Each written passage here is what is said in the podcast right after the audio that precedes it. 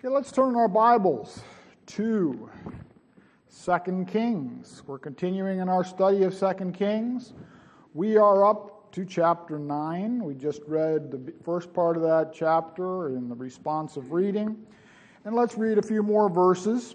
Here, verse 11. The messenger went to Jehu, gave him a message from the Lord. And so then Jehu came forth, verse 11 of 2 Kings chapter 9. Then Jehu came forth to the servants of his Lord, and one said unto him, Is all well? Wherefore came this mad fellow to thee? The mad fellow was the prophet. And he said unto them, Ye know the man and his communication. And they said, It is false. Tell us now. And he said, Thus and thus spake he to me, saying, Thus saith the Lord, I have anointed thee king over Israel. Then they hasted and took every man his garment and put it under him on the top of the stairs and blew with trumpets, saying, Jehu is king. So Jehu the son of Jehoshaphat the son of Nimshi conspired against Joram. Now Joram had kept Ramoth Gilead, he and all Israel, because of Hazael, king of Syria. But King Joram was returned to be healed in Jezreel of the wounds which the Syrians had given him when he fought with Hazael, king of Syria. And Jehu said, If it be your minds, then let none go forth nor escape out of the city to go to tell it in Jezreel. Let's bow in prayer. O Lord, we pray that thou would open up thy word to us this morning. In Jesus' name, amen. So here we come to these histories of the Old Testament. And we are studying through the book of Second Kings and these histories of the Old Testament. These are true stories. Really happened, literally happened. And the beauty of this history of the Old Testament, as I've said before and will say again, is that we get God's commentary on the events. And you know, the Old Testament is written for our examples to learn how to live, to learn how to serve God, to learn how to do things. It's in the Old Testament. And, you know, we're going to see some things here in this passage today that will help us in our lives today. And you know, this history, it seems like a lot of names and places and all those things. And people get kind of tired of looking at all this history and all these names and things. But you know, it's very valuable. Very valuable. These are examples that we're supposed to learn from and see how God deals with men. Well, you know, I've been reading a, a book in my free time here. Uh, just started it a couple weeks ago on Andrew Jackson. Andrew Jackson. And Andrew Jackson was one of the most famous and important presidents of the United States. The title of the book is American Lion, and in fact, it, wrote, it uh, won the Pulitzer Prize, this book. It's quite good, and the guy's quite an honest reporter here on the life of Andrew Jackson. He was president of the United States from 1828 to 1836, uh, way back before the Civil War. But he was a very impressive guy. He was the winner of uh, general in the Battle of New Orleans against the British in the War of 1812 and won the battle there. But you know, this writer of this book is very interesting. He credits a lot of Andrew Jackson's makeup to his sitting in church when he was a kid. And I'm, I'm pretty sure this guy who wrote this book is not a Christian. And, but he can see that in the life of Jackson. And it says here about Jackson he attended services at the meeting house throughout his early years. And these childhood Sabbaths are worth considering in trying to solve the mystery of how a man with so little formal education and such a sporadic interest in books developed his sense of history and of humanity. How did Andrew Jackson de- develop his sense of history and humanity? Well, this author goes back to his time he spent in church as a child in the Presbyterian Church in North Carolina. And he grew up in the Presbyterian Church. He was an orphan. He was the first president of the United States who came from a commoner background to be president of the United States. Well, then he goes on here to say, from his babyhood, then, Andrew Jackson probably spent between three and four hours nearly, nearly every Sunday for about 14 years hearing prayers, psalms, scripture, sermons, and hymns. Highly intense language evoking the most epic of battles with the greatest of stakes. In the words flowing from the minister on all those Sundays, Jackson would have been transported to the realms where good and evil were at war, where kings and prophets on the side of the Lord struggled against the darker powers of the earth. Well, what are we doing today? We're looking at that exact thing where the kings and prophets on the side of the Lord battled against the forces of evil. And then he goes on to the effect on Jackson. Throughout his life, when he was under pressure, Jackson returned to the verses and tales of the Bible he had first heard in his childhood. He referred to political enemies as Judases. And at one horrible moment during the 1828 campaign, where they had a lot of uh, mudslinging, Jackson's mind raced to the language and force of the Bible.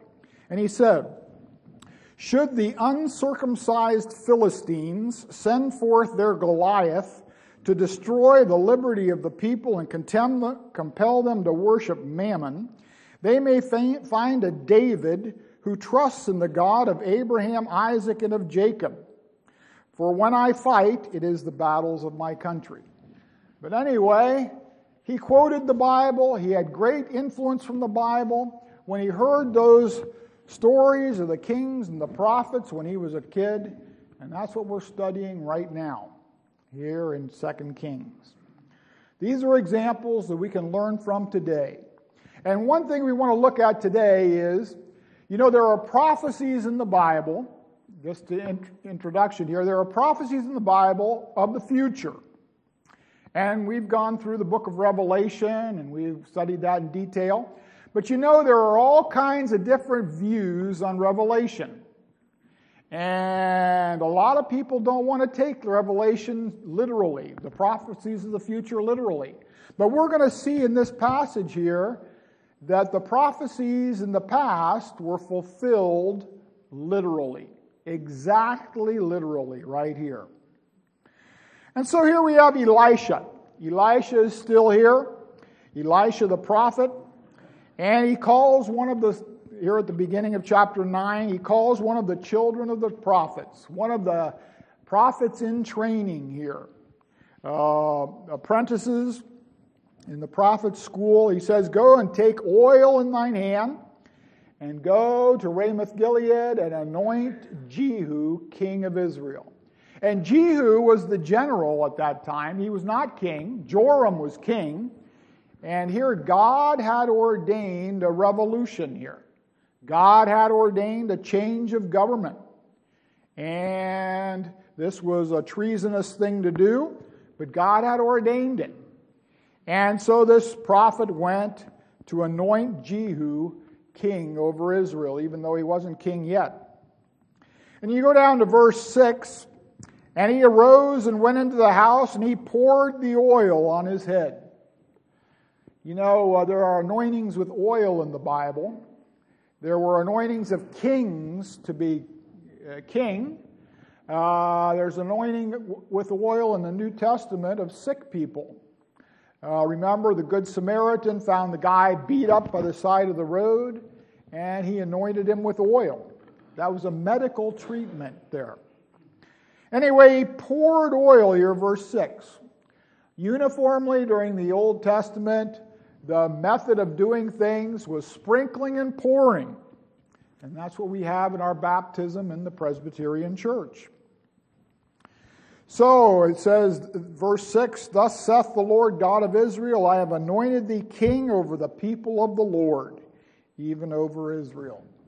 And you know, that's interesting that he would call Israel, the northern kingdom, the people of the Lord. They were a country that had strayed far from God, but God had not given up on them completely yet, and they're still called the people of the Lord.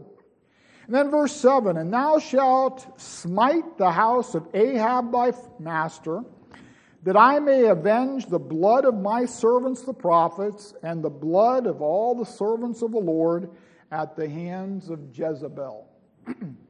so here we have Jehu is anointed to smite the house of Ahab. Ahab's long gone here.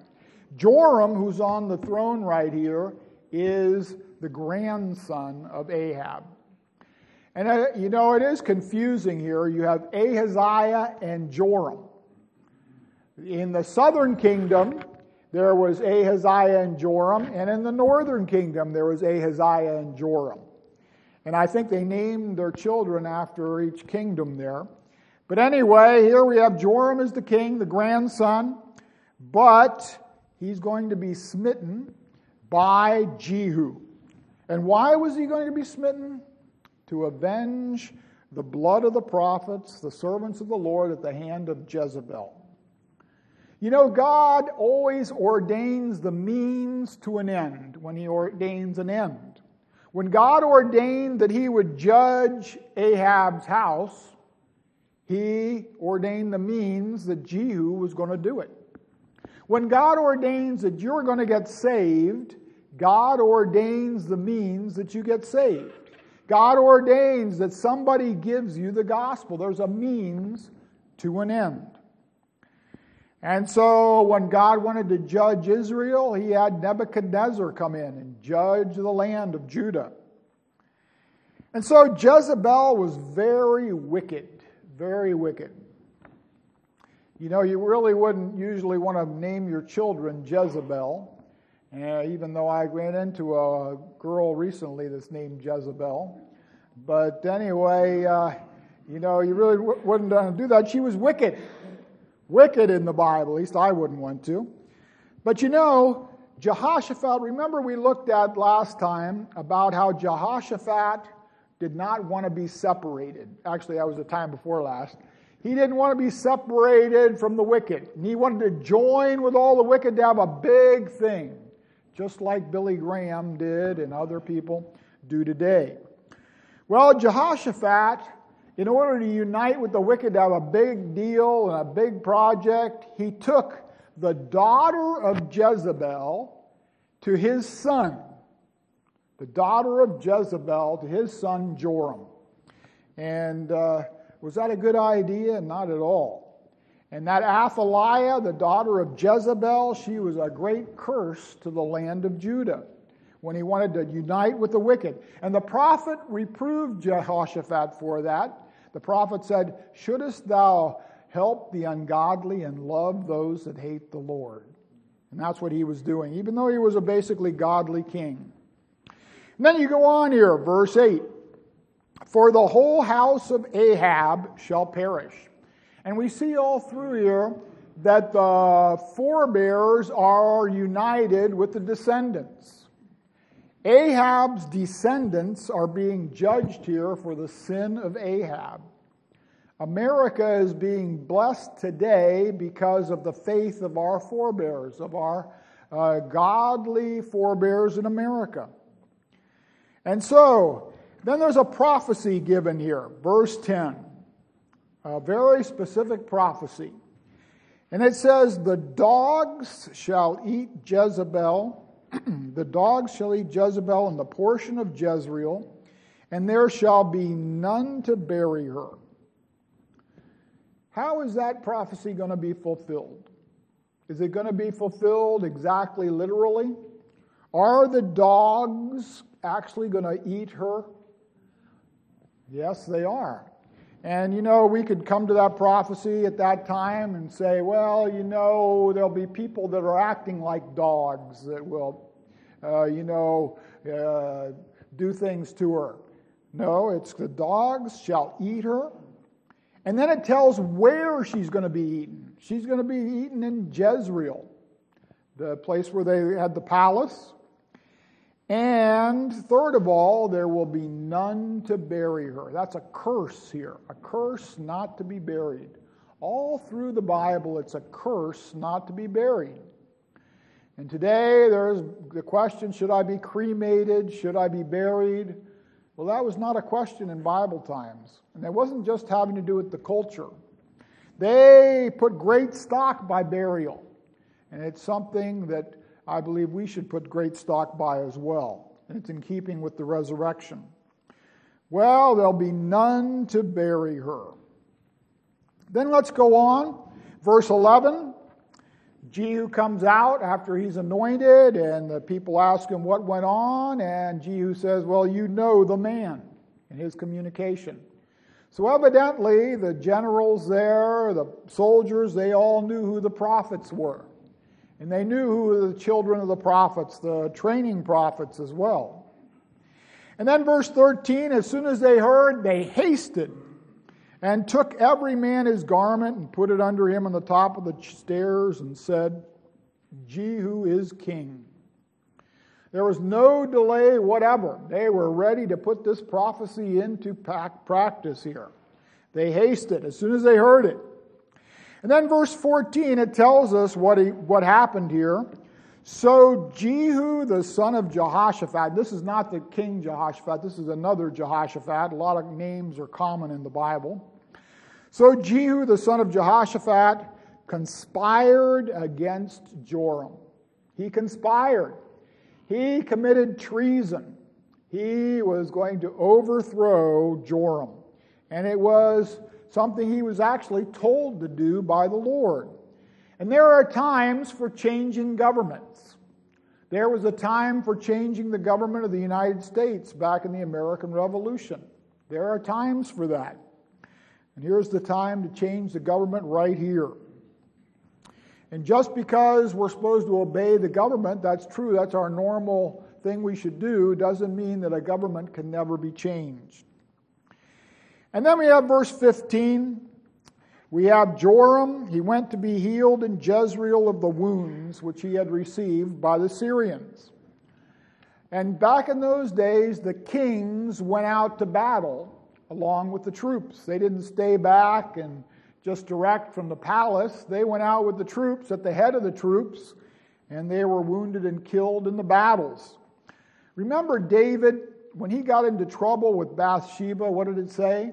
It said, At the time that kings go forth to battle, he stayed at home and got into trouble with Bathsheba. Well, Joram, he went, had gone out to battle. He had been wounded. And so Jehu says, Let no, none go out to tell of this conspiracy. And then we go on here, verse 16. So Jehu rode in a chariot and went to Jezreel, for Joram lay there. And Ahaziah, king of Judah, was come down to see Joram. Was this a coincidence that Ahaziah came down there at that very moment? Ahaziah was the grandson of Jehoshaphat. And so we have the grandson of Jehoshaphat and the grandson of Ahab here. And they just happened to be together at the very moment of this revolution. It's not a coincidence. And there are no coincidences. God is in control of everything. He is in control. And He works everything together. You know, another thing I noticed in history just recently did you know that, uh, maybe some of you know this, but did you know that John Adams and Thomas Jefferson both died on the same day? They died on, but not only did they die on the same day, they died 50 years exactly from the signing of the Declaration of Independence. They died on the 4th of July, exactly 50 years later. Both John Adams and Thomas Jefferson die on the same day. Now, is that just a coincidence? I don't think so. I think God worked that together to show his approval of the American Revolution. And I think it was uh, just the hand of God there to have all those things work together. And there aren't coincidences, and it wasn't a coincidence that Ahaziah had come down at that very moment to visit Joram. And then verse 17 And there stood a watchman on the tower in Jezreel, and he spied the company of Jehu as he came and said, I see a company. And Joram said, Take an horseman and send to meet them, and let him say, Is it peace? So there went out one on horseback to meet him and said, Thus saith the king, Is it peace? And Jehu said, What hast thou to do with peace? Turn thee behind me. And the watchman said, told, saying, The messenger came to them, but he cometh not again. Then he sent out a second on horseback, which came to them, and said, Thus saith the king, Is it peace? And Jehu answered, What thou hast thou to do with peace? Turn thou behind me. You know, this is a very action story here, very much action. And then we go on here. And the watchman told, saying, verse 20, He came even unto them, and cometh not again. And the driving is like the driving of Jehu, the son of Nimshi for he driveth furiously. Seems that Jehu had a reputation for driving fast, furiously. And Joram said, verse 21, Make ready. And his chariot was made ready. And Joram, king of Israel, and Ahaziah, king of Judah, went out, each in his chariot. And they went out against Jehu and met him in the portion of Naboth the Jezreelite. And it came to pass when Joram saw Jehu that he said, Is it peace, Jehu? And he answered, What peace? So long as the whoredoms of thy mother Jezebel and her witchcrafts are so many. And Joram turned his hands and fled and said to Ahaziah, There is treachery, O Ahaziah. And Jehu drew a bow with his full strength and smote Jehoram between his arms, and the arrow went out of his heart, and he sunk down in his chariot pretty graphic here. He got hit with the, with the arrow. The arrow went through his back, came out uh, in the front of him, through his heart. Well, anyway, here we have Jehu going to put this revolution into practice. And so these two grandchildren of Jehoshaphat and uh, Ahab are there, and not by accident, they're there and there's a watchman on the wall, and the watchman sees a long way off the Jehu is coming. He must have had a very long view. He must have saw them quite a few miles off. Of course, he's up at a tall tower there, and probably on a hill, hilltop. And so he saw Jehu coming a long way off. And so they had time to send out one, one horseman to meet him, and then another horseman to meet him, and then finally, the kings go out to meet him. And they just happen to meet right where Naboth's vineyard was. Right at that very spot. Was that an accident? No. It was God's providence that they would meet together right at the scene where that sin had been committed against God when Ahab had killed Naboth and killed his sons, we're told here. He had killed them all to take Naboth's property. And so Ahab's son is right there, and Jehoshaphat's son is right there, and they meet Jehu right there. Well, it talks about how Jezebel had witchcrafts here in verse 22. Do we still have witchcrafts today?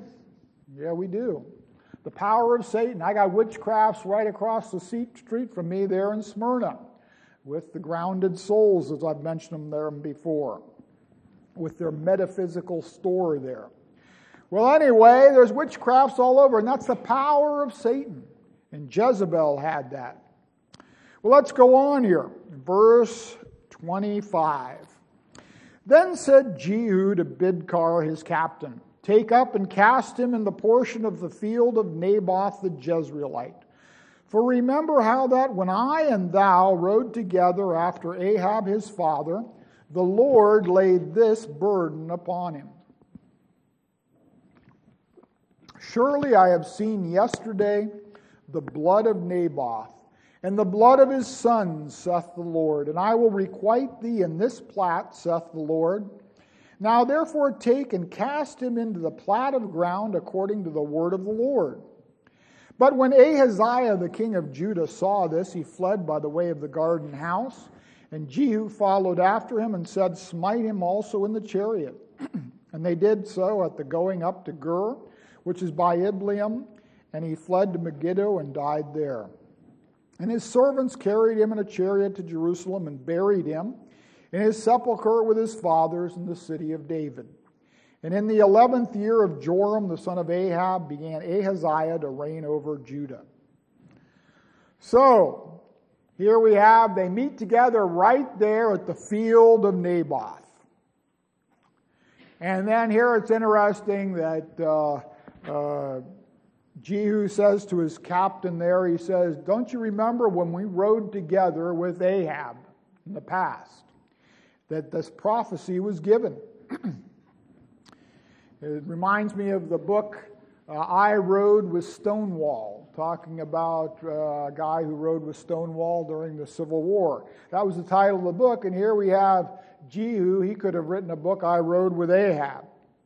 Well, anyway, he rode together after Ahab, his father, and he had this burden laid upon him. then, verse 26 Surely I have seen yesterday the blood of Naboth and the blood of his sons, saith the Lord, and I will requite thee in this plat, saith the Lord.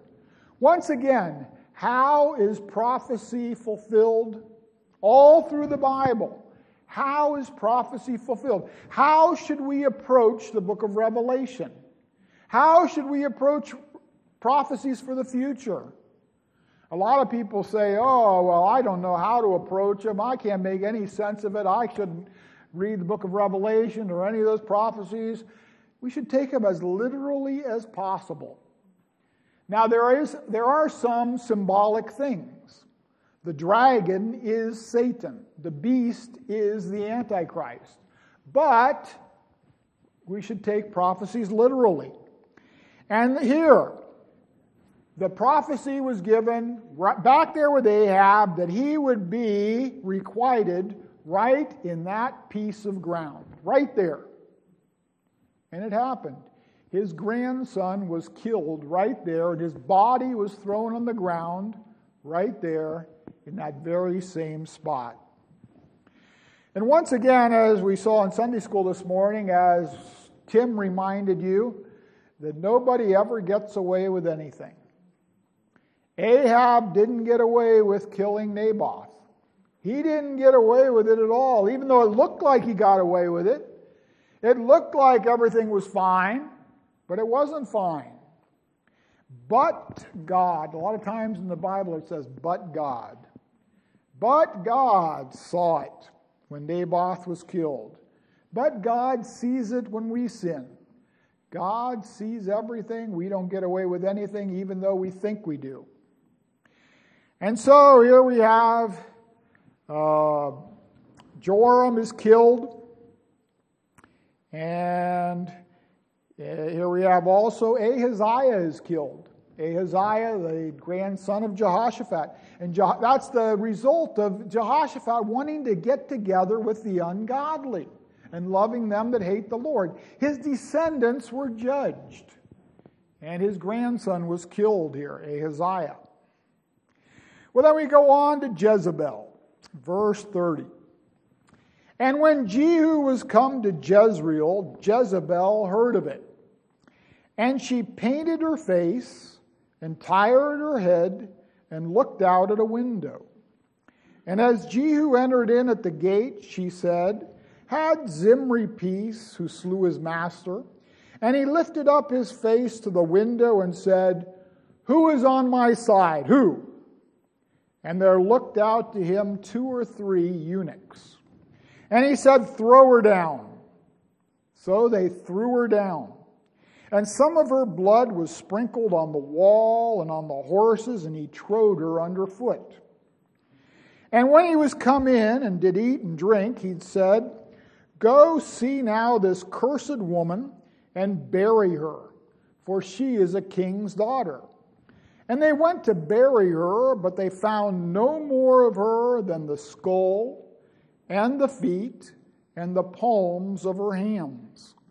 Wherefore they came again and told him. And he said, This is the word of the Lord, which he spake by his servant Elijah the Tishbite, saying, In the portion of Jezreel shall dogs eat the flesh of Jezebel. And the carcass of Jezebel shall be as dung upon the face of the field in the portion of Jezreel, so that they shall not say, This is Jezebel. So here we have the end of Jezebel. She was a bad influence on Israel. She was a bad influence on Judah through Athaliah, her daughter. She was a bad influence on Ahab. And so when she heard that Jehu was coming, what did she do? Well, she got herself fixed up. She painted her face, we're told. She put on makeup.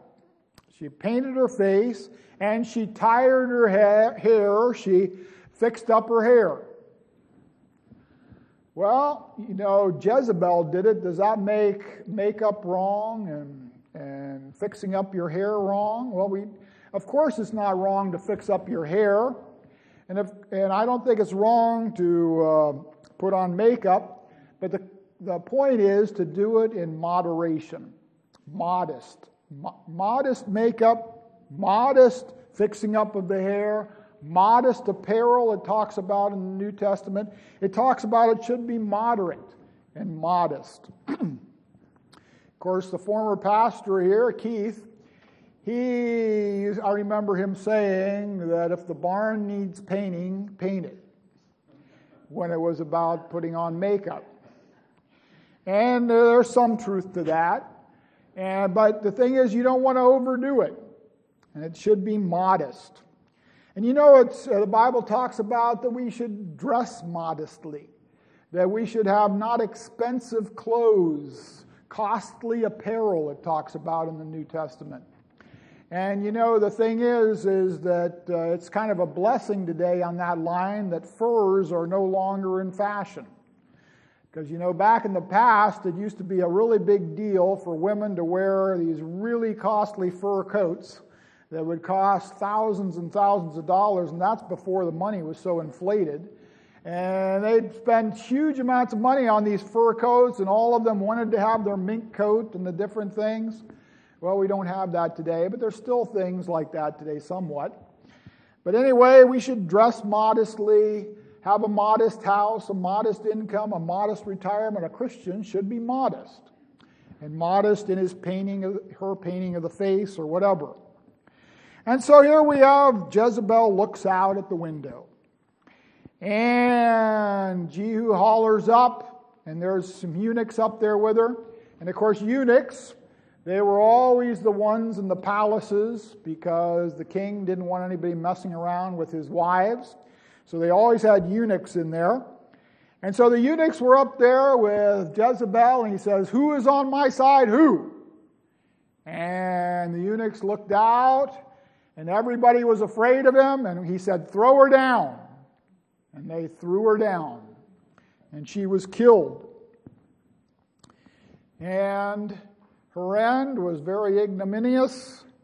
It was exactly according to the prophecy. Every point was exactly literally, tremendously literal. The dogs would eat her. The dogs did eat her. And that's kind of foreign to us here because we don't have a lot of stray dogs around. Here in America, we have the history of the dog catcher, and we don't leave stray dogs running around. In Brazil, they don't have dog catchers. And there are stray dogs everywhere. And and it's uh, you have their droppings everywhere, and uh, that's how Luke used to talk about Brazil. But anyway, they had stray dogs everywhere, and that's how it was here in Israel. And so the stray dogs were there, and as soon as she was thrown down, and of course she was all bloody, and the blood was splattered, and the dogs all came and ate her up. And it's interesting what was left when she was when they were done eating. Just her skull, the feet, and the palms of her hands. Not the hands entirely, just the palms.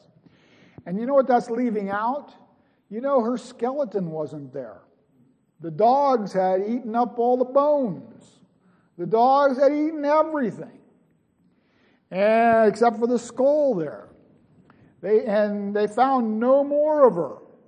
And so it was fulfilled that the carcass of Jezebel, verse 37, shall be as dung upon the face of the field in the portion of Jezreel, so that they shall not say, This is Jezebel. There was nothing left hardly of Jezebel. And this was fulfilled so literally. And so the dogs ate her, dogs ate her in Jezreel. She was not buried as uh, with a full burial. They might, they might have buried the couple pieces, but she didn't have a full burial, and she was cast out just as trash there in Jezreel. And that was the judgment upon her. So, how should we take prophecies for the future in the book of Revelation? When in the book of Revelation it says that there will be these creatures that come around and sting people, and they have the face of women and all these things about those creatures, are those literal creatures? I believe they are. And the two witnesses in the book of Revelation that call down fire from heaven upon their enemies, are they literal people in the book of Revelation, the two witnesses? Yes, they are. And do they literally call down fire? Yes, they do. Did Moses literally call down fire there in Egypt? And it's just so many things in the Bible that we have these prophecies, so many of these prophecies from the Old Testament, and they were fulfilled literally. It shouldn't be a question of whether we ought to take prophecy literally. And we read in the call to worship this morning, we read about Zechariah there. And it talks about there in that passage, not Zechariah chapter 9, it says that Jesus would come in riding on a donkey. Did Jesus come in literally riding on a donkey? Yes, he did. He wasn't just lowly, just symbolically lowly. No, he came in riding on a donkey. It's interesting, we studied this morning in Sunday school about Tyre and Sidon. Did you know that uh, Jezebel was the daughter of the king of the Sidonians? And that, he says here she's a king's daughter. And, and Ahab had gotten her from the Sidonians to be his bride. And then Tyre, where Paul landed there, that's talked about there back in Zechariah about how uh, Alexander the Great would come and conquer the city of Tyre that nobody could conquer. And it was an island out in the sea, and they thought they were impregnable, but Alexander built a causeway out to the city and conquered it. And that's a a prophecy in the Bible that was fulfilled literally as well, that Tyre was taken. And so, uh, in the book of Revelation, when Babylon the Great is judged, when there's a conflagration and the people are out on ships looking at the smoke of her burning, is that going to be fulfilled literally? Exactly. Exactly. And so we have all those prophecies of the future that we're looking forward to. We're looking forward to the second coming of Christ. Is Christ coming back literally? Is Christ going to come back in the clouds just as we saw him go up into heaven back in the time of the apostles? Yes, he's coming back literally. And all these prophecies in the Bible of the future are going to come to pass literally. And we can depend on them. And we can draw comfort from them. And praise the Lord. You know, when we, want to, when we want to understand Scripture, the principle is compare Scripture with Scripture. And compare the prophecies of the Old Testament to the prophecies for the future. And praise the Lord for our blessed hope for the future. In Jesus, let's pray.